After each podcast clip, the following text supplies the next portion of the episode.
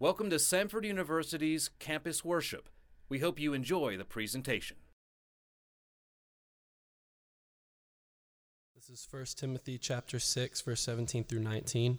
Command those who are rich in this present world not to be arrogant nor to put their hope in wealth, which is so uncertain, but to put their hope in God, who richly provides us with everything for our enjoyment.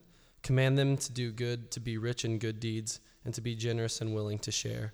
In this way, they will lay up treasure for themselves as a firm foundation for the coming age, so that they may take hold of the life that is truly life. All right, good morning, folks. Uh, I've already had an 8 o'clock class this morning, so I don't know about you, but I'm warmed up. My usual disclaimer when I, when I start this talk is one of the more painful experiences for me uh, listening to talks like this is when uh, pastors talk about economics. I'm an, I'm an economist, not a pastor, so uh, when you get to hear an economist talk about scripture, I hope it's as painful for them as all that was for me. This is my one chance at payback here. So, we are going to talk a, a little bit about how an economist uh, interprets scripture. Hopefully, um, as we move along, we can uh, unpack some of this stuff. So, as I was introduced, I, I spent about 20 years thinking very deeply about anti poverty programs. When I was your age, I had decided that was the field that I was interested in. I was very passionate about uh, developing countries. And to me, it was an intellectual problem how is it that we make people not poor?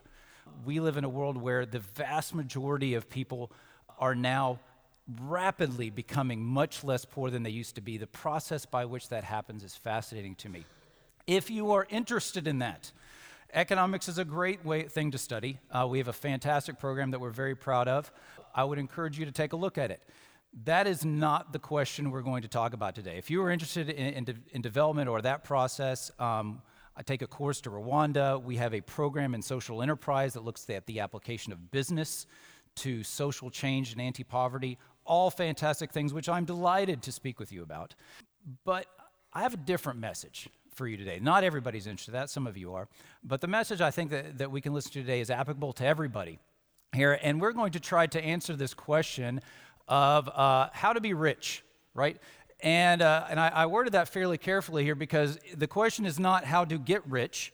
Uh, for that, you need to talk to our finance faculty, um, and they'll give you all those answers. So we're going to ask a, a, different question is how to be rich because here's what's interesting scripture has something to say about this on how to how to be rich and so we have some uh, various advice on that we're going to look at the apostle paul here and particularly his letter to timothy which was written to him while he was in ephesus now, here's what's interesting about that group of people uh, the vast majority of Scripture was written to people who were very poor.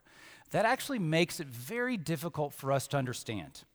Uh, at the time, Ephesus was a relatively affluent community, and so Paul is taking some time here to write some advice. And advice that I think is actually very applicable to you because you have a very different set of problems in the groups of people that I'm normally working with. It is unlikely that you will ever be poor. Um, you're welcome. Um, and, uh, but that brings its own set of complications for us. And so we want to deal with those today. So the first thing I gotta, I gotta perhaps persuade you of is that you are rich. Because you're thinking, look, uh, I'm sitting here, I buy ramen in bulk, and I've got $8 trillion of student debt. Um, this, I'm in the wrong place to be talking about uh, being rich. But, but let, us see if we can, uh, if I can persuade you on this. So up here on the screen here, imagine here along this, uh, this bottom, we'll call it the x-axis here. Uh, I'm sorry for all you non-math people. Uh, the x-axis here, let's think about dollars per day, because this is how economists think about whether you're rich or not. So over here on the left-hand side, we have very low dollars per day, starting out at something like you know one dollar a day, two dollars a day. That's your earnings, all the way up to something very high as we move along to the right. And so and if we took the number of people there and put that on the y axis and take the number of people that fit into those categories, the world population would look something like this, right? Where we got this big lump of people at relatively low amounts, and then we kind of got this long tail to the left, which means we have a relatively few people that get pretty rich, right? So, so if we start out there, now about half of the world's population lives in that block, right? So if we took half the, of the, you know, seven, eight billion people we got on this planet, about half of them make somewhere between $2 and $10 per day. So that's the biggest chunk of people. And that's great. And, and that's actually a vast improvement when, the, when uh, the World Bank sits around and thinks about who is poor. They have a very different view of who is poor than you do. when they start take, thinking about globally who, who is poor, they put that benchmark at about $2 per day, about what you spend on a cup of coffee, or actually less, you know, down here. I, I buy coffee at that Starbucks too. But the important thing about $2 per day is that at that amount, if you get above $2 per day, you have a reasonable probability of being able to buy enough calories to stay alive another day. Like that's the threshold when we start thinking about global poverty. And we've seen a massive shift, largely through the rise of China and Southeast Asia, of people moving out of that category of being extremely poor into what this is actually the global middle class here $2, $10 a day. Meaning they're not living it up, they're not watching Netflix at night in their apartments but it is a vast improvement of where they were before. And we've seen that, that massive change. But, but what I mentioned is where do you fall in this? Right, so where do you fall in this? So here, this is from the Hamilton Project, which looks at uh, the wages of college graduates. And so most of you should graduate from college. You're doing it right right now. You're in Convo. Get those Convo credits, right? Because here, here's the deal. You want to be here. On average, if you get a bachelor's degree, and this is just on average, Right? If you get a bachelor's degree, you can expect to earn about $62,000 per year. Right? That is vastly different than if you just have some college. You get a big bonus for finishing, folks. Get those Convo credits and finish. Because you don't want to be down there at, the, uh, at the, around the $38,000. So the average college graduate is going to make about $62,000 per year. Uh, many of you will make more than that. A few of you will make less, but that's what you can expect on average. Where does that stick you on that global distribution? Well, it sticks you all the way over there in the top one tenth of 1%, right? On the global income distribution, if you just earn the average of what a college graduate is expected to make, that puts you in the top one tenth of 1% of the global income distribution. Folks, you may not feel it yet, but you are astonishingly rich. Right? You are amongst the crop of individuals that will have the most materially affluent lifestyle of any population in, the, in all of human history, right? And that's a fairly remarkable privilege to be in.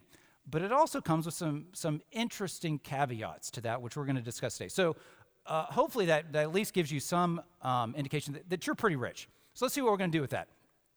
Once we figure out that you are rich, what are we going to do about it? Right? What, what, what's Scripture have to say to you? Because, like I said, the vast majority of it was written by people not like you at all and had no aspirations to live a lifestyle like you'd have.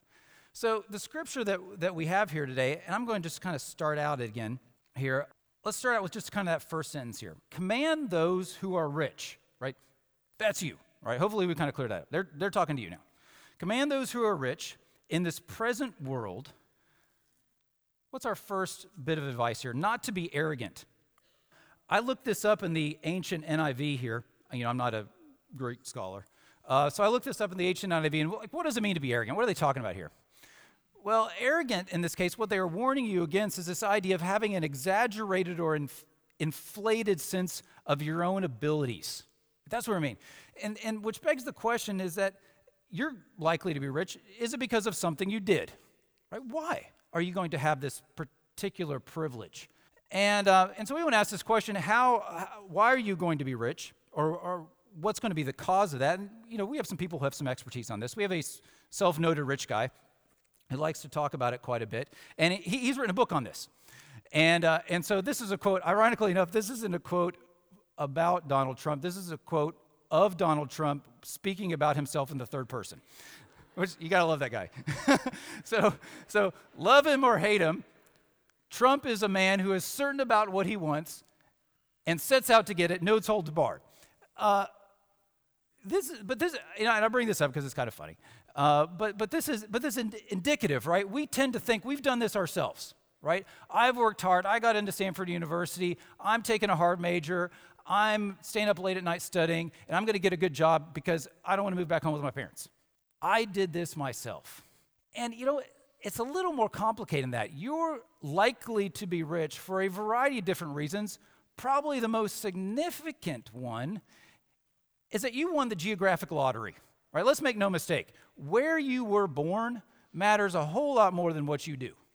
Right? You on the geographic lottery. This is a map here, and it looks a little funny because what they've done, and I like how they do this, they've stretched these, these countries in and out relative to their per capita income. So if we just took what the average income uh, of somebody in that country is expected to make, then we get a picture that looks like this. And so you notice up there, that um, some countries, like the United States, are disproportionately large because, by the very nature of you being born in this country, you are swimming in a pool of fantastically rich people. And guess what? It's a whole lot easier to get rich if you're around other rich people.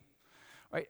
Unlike, say, Africa here, which is this tiny little sliver, which has a large number of people, but per capita income is astonishingly small, a mere fraction of what, uh, of what you can expect. So, you know, as a first point, you've done the most thing you, most important thing you can do to be rich is that you were born in the right place right? There are some places you know i guess you could have been a little bit more lucky got, gotten born in luxembourg or switzerland but there's not too many places where the, the pool's deeper than it is here. But that's if that's not enough something else happened that was really great to you.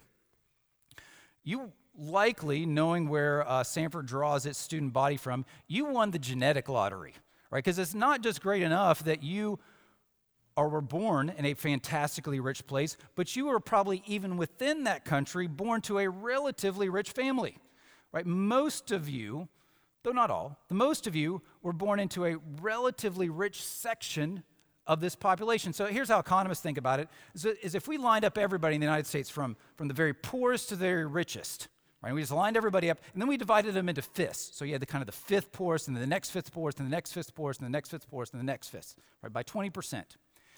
Most of you are drawn from that top 20%, right? That top, what economists call quintile. And here's what's great. Here's what's great for you. If you were born in that top quintile, the odds of, if your parents, and you, you know, you came out of a family that was in that top quintile, the odds of you staying in that top quintile are 41%. You have a 41% chance as if you were born in the top 20% richest family, you have a 41% chance of staying there. You only have a 7% chance of dropping down to the poorest group of people. Right? This is what economists think about when we, when we talk about income mobility.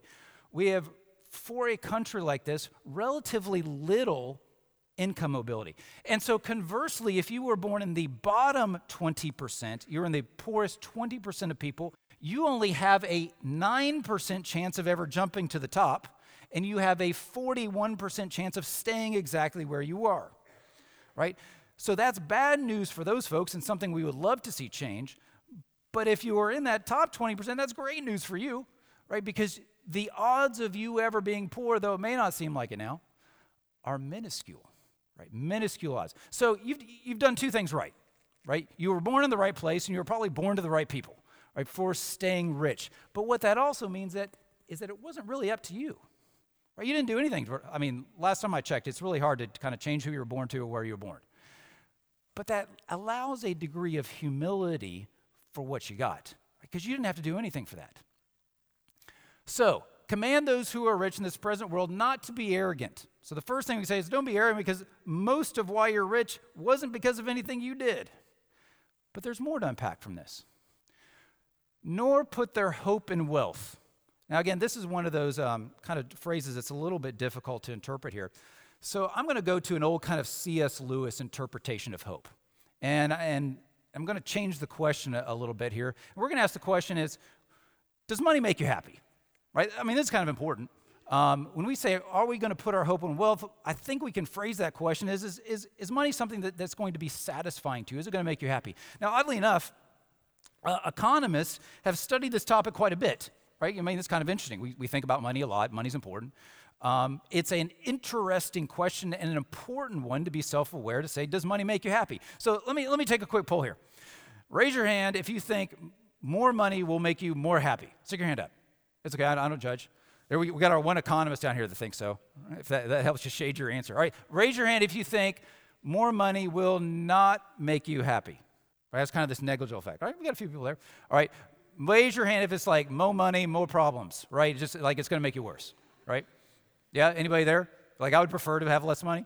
I'm, I'm, sure we got a guy up here that would probably take some of it if you'd like to get it off your hands. Um, th- I mean, this is an interesting question, right? Does money actually make you happy? Economists have thought about and done a lot of research because we can ask, right? We can, we, this is a testable idea. So it turns out, like many things in economics, the answer is that it's, it's complicated and it depends. Here's one thing that is true being poor makes you sad, right? Of that, we are fairly certain. Living below a certain income level demonstrably makes you feel worse, right? And you are less happy, you are less satisfied with your life. However, simply getting more money doesn't automatically convert into increased life satisfaction or life happiness. Right? It's actually very difficult to convert money into happiness. It's a hard thing to buy. But being poor does make you sad. So there's a lot of things when economists research this, there's a lot of things we now know that you can actually do to turn your wealth into happiness, the things that actually do matter, right? Because it's not what you think. So here's some things that actually do matter. Oh, and there, this is my one joke. There is one guy that is going to be happy that you're rich. It's that guy, right? And if you don't know who he is, um, you'll know about six months after you graduate because he'll come ask you for some of it. So he's really hoping that you're going to get rich. You know, regardless of whether it makes you happy or not, it's going to make him happy. So, you know, get rich regardless. All right. So, what, what makes you happy? What, what does economics say about that? And so, um, here's one thing that, that's going to make you happy find meaningful employment, right? Uh, you know, there was this book that was going around a number a number of years ago that was kind of was called like the, the eight hour work week. I may not have the, the right number of hours right now. And it was like this guy, he was kind of one of these bro guys, and he's like, you know, just like just start your own business and then sit on a beach, you know, and you know, work off the internet eight hours a week and then just, you know, sip margaritas the, the rest of the time. And that's the way to life satisfaction. Well, what economics has told us is that that's actually not true at all. Like not working, a life of leisure is actually not very satisfying at all what will give you a lot of satisfaction or a lot of happiness in life is finding something to engage your time that you draw meaning from. Hopefully, that's your job, right? That, and we're actually quite serious when you need to find some meaning from your job. But that's one of the highest indicators of people who describe themselves as, as satisfied with their lives and happy are people that draw significant meaning from their work right? So keep that in mind as you're thinking about your vocations and you're thinking about your major. Simply earning a lot of money isn't terribly satisfying, but, but drawing meaning from your work actually does. Meaningful relationships, this goes without saying, but you don't act like it, right? Finding that certain other person, having good friends, finding a spouse that, that, that you can trust and live your life with is surprising. In fact, this matters more than anything else right? Hands down. But it's not something per se that you spend a lot of time in. I always, you know, I always tell my students in class, like, you know, do your homework, but like work real hard on finding that other person. Like, it's well worth your time, right? Make no mistake. So, you know, find a date once you're done with here, uh, because literally one of the most important things for your life satisfaction is finding somebody, finding meaningful relationships uh, in order to share it with. And so don't underestimate, don't shortchange that. That's, uh, that's really a powerful indicator of, of your life satisfaction. Healthy and balanced lifestyles. Again, this, this is, is sort of obvious, but, it, but it's not. We graduated a lot of accounting majors. A lot of people that are going to go work for PricewaterhouseCoopers or finance for some um, investment house. Those folks, those folks are looking forward to 68 hour weeks, right? And you look, you got to pay your dues. I know it. But in the long run, right? In the long run, a healthy, balanced lifestyle where you can find time for outside activities and relationships and these other things along with healthy work those things matter a lot. One of the one of the most important investments that I didn't follow my own advice here. One of the most important investments you can make is living close to work. Nothing makes you unhappier than a long commute, right? And so places to spend money on. You know, when I first moved to Birmingham, um, I was like, Homewood, those house prices are crazy. I'm living out in Helena, right? Because it's cheaper houses. Big mistake. Don't do that, right? Because it's literally those commutes. That this idea that I'm wasting 30, 40 minutes per day each way in the car, not with my family, not at work, is one of the worst ways to spend your time. So be wise in how you're allocating your resources. Live in that little shack in Homewood or, or wherever it is near to work because it matters. Your time matters. Experiences, not things. We tend to want to invest in things a big house, that great car, uh, you know, the flashiest new jewelry. Turns out those things don't matter a whole lot, even to the people that buy them. What does matter are experiences right? And I found my students are actually pretty good at this. They understand this.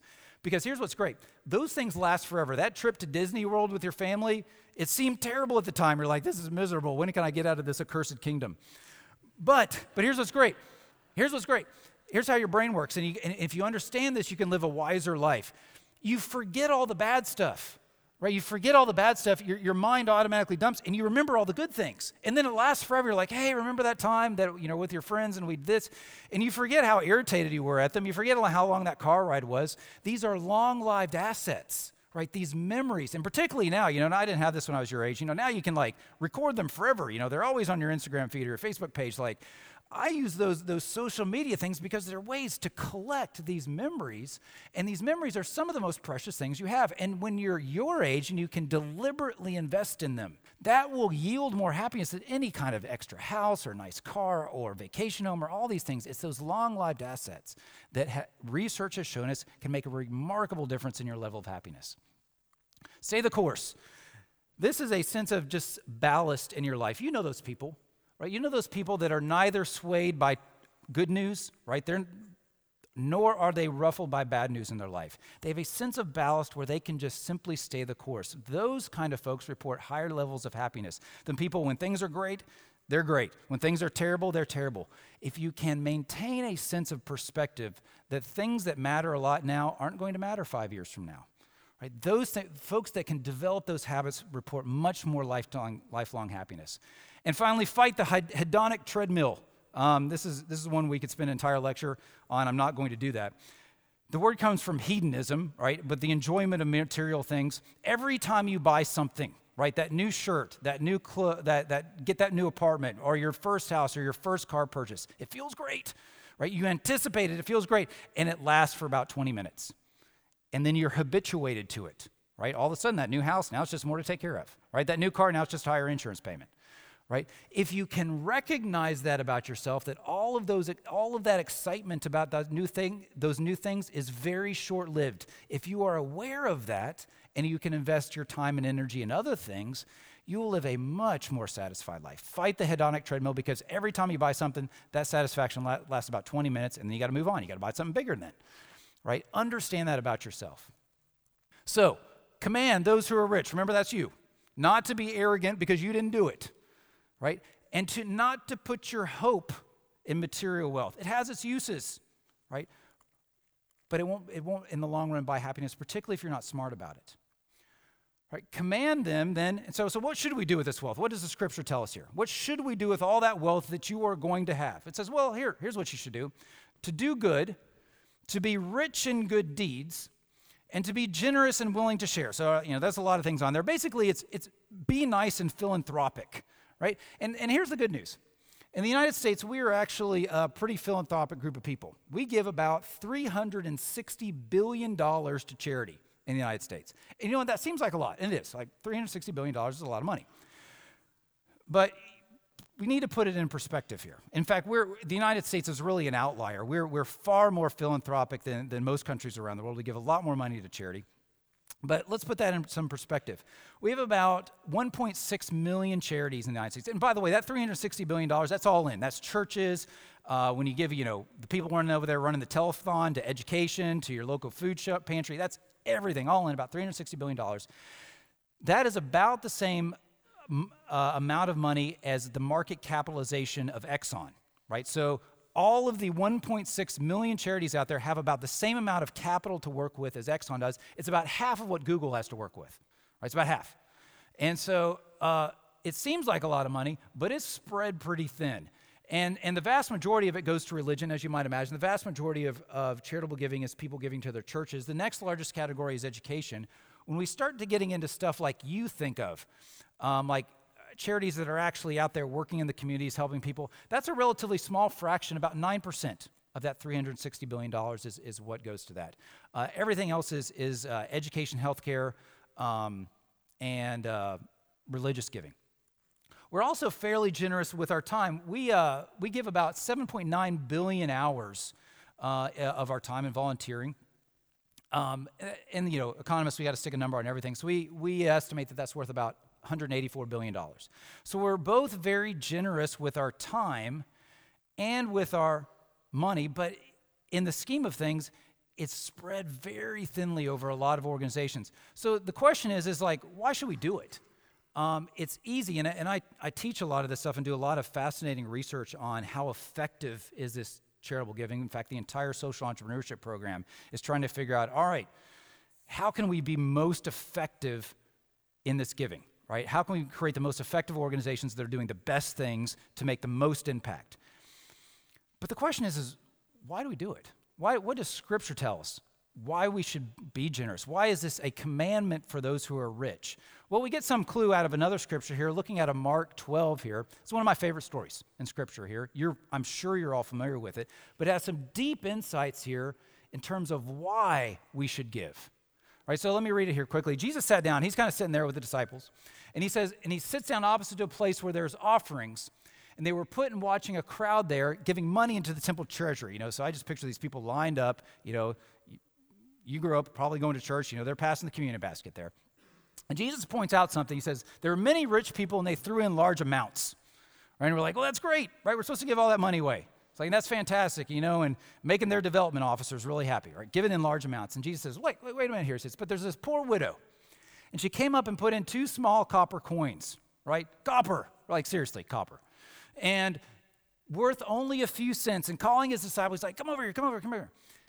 He said, Truly I tell you, this poor widow has put in more into the treasury than all the others. And they're like, You're crazy. You were like the worst guy at math ever.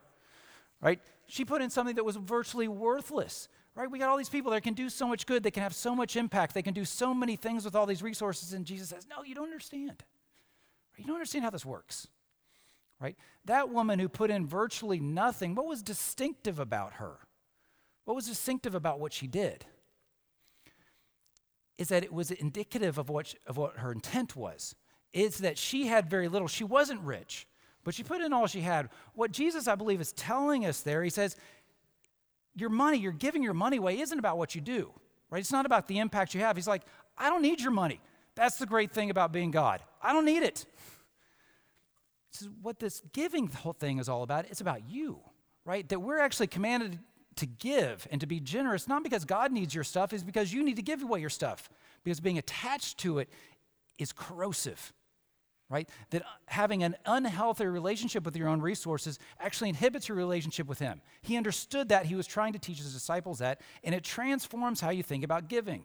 Right? I feel guilty every time I teach my classes because we emphasize so much. Here's how you measure impact. Here's how you're efficient with your resources, and all those things are important. But in the end, that's not what matters. Right? What matters is what, trans, what giving does for you. Right? It transforms who you are, it trans, transforms your relationship with your money. Right? And that's what Jesus is telling us why he's commanding to rich people. He doesn't need your money, he can do just fine without it. But what he needs is for you to have a healthy relationship with it so he can be Lord of it all. Here's my favorite part, and we'll wind down with this. Why should we do all this? Right? So Jesus so Paul is laying out instructions. He said, "Look, you're rich. That's you guys. Don't be arrogant. You didn't do it. Right? Have a healthy view of your money. It is not going to make you happy. Be wise in how you use it. And lastly, be generous with it because that's the only way you can have a healthy relationship with it. But here's my favorite part why?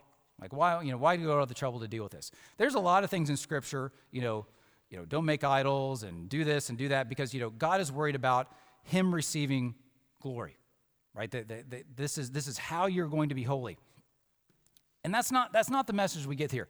Here we have, and this is, this is always appealing to an economist, we have Paul here appealing to our self interest. He's like, no, no, no, no. This isn't about God. This is about, this is about me trying to help you out. Because listen, to what, listen to what is the, how he phrases it at the end here. He says, why you're going to do all this. In this way, you will lay up treasure for yourselves as a firm foundation for the coming of the age, so that they may take hold of life that is truly life.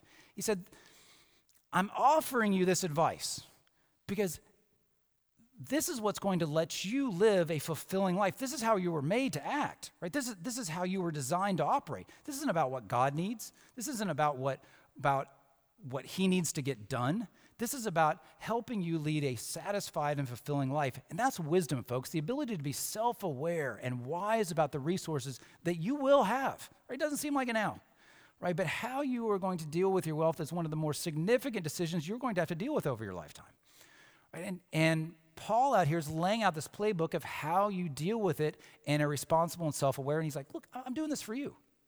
Right? And that, that is a meaningful impact to me because it's, it's saying, it's, it's like your parents sitting around giving you some advice. And Paul here has told us how to interact with our own wealth. And so, you know, I think as our primary takeaway here is that though it does seem like it now, you are going to live in a time where you have control, right, over a set of resources that was largely unmanageable in human history. And in fact, one of the reasons the Bible is very difficult to understand, it was not written to people like you, right? It was written to people who were largely oppressed and who were very poor. And that makes it difficult to understand. But here we have this peak that God says, no, no, no, I've got something to say to you too, right? Something specifically for you. I would take that advice very seriously, right? And how you deal with your wealth represents not who you are, but it also affects your relationship with Him. How we doing? Yeah? All right, that's uh yeah, that's all I got. So I'm going to go ahead and ask Sydney to come up here and uh, say a prayer for us. Thank you, folks. Now we come to a time of prayer. I ask that you follow along on the screen and read responsibly the sections in yellow. With all our heart and with all our mind, we ask all these things in the name of Christ. Lord, hear our prayer. Almighty God and our Heavenly Father, guide the nations of the world into the way of justice and truth, and establish among them peace, that they may become the kingdom of God. We ask all these things in the name of Christ. Lord, hear our prayer. Lord, we pray this morning on behalf of Niger. As a nation with an overwhelmingly large Muslim population, we pray that the light of your truth reaches them. We pray for the commissioning of missionaries to Niger. Niger is in need of missionaries in every part of the country. Raise up a generation of those called to go and prepare them for the task at hand. We pray that the missionaries currently working in Niger, including our Samford missionaries, experience your patience and encouragement every day. We pray that they continue in their works of aid for health and education, so that the people may know your name. Give them the gift of your wisdom as they translate your word for numerous local people groups. We pray for the church in Niger. However small, it is our hope that they remain strong in faith and perseverance in order to spread the gospel. May every believer in Niger feel connected to the local community as well as the global Christian church. We pray also for the people of Niger. As a young people looking for change, may they be changed themselves by your compassion and love. Open our hearts to the hope of your truth. We ask all these things in the name of Christ. Lord, hear our prayer. Please repeat with me the prayer on the screen. Lord, teach us to be generous. Teach us to serve you as you deserve, to give and not to count the cost, to fight and not to heed the wounds, to toil and not to seek rest, to labor and not to ask for reward, save that of knowing that we do your will. Amen. You're dismissed.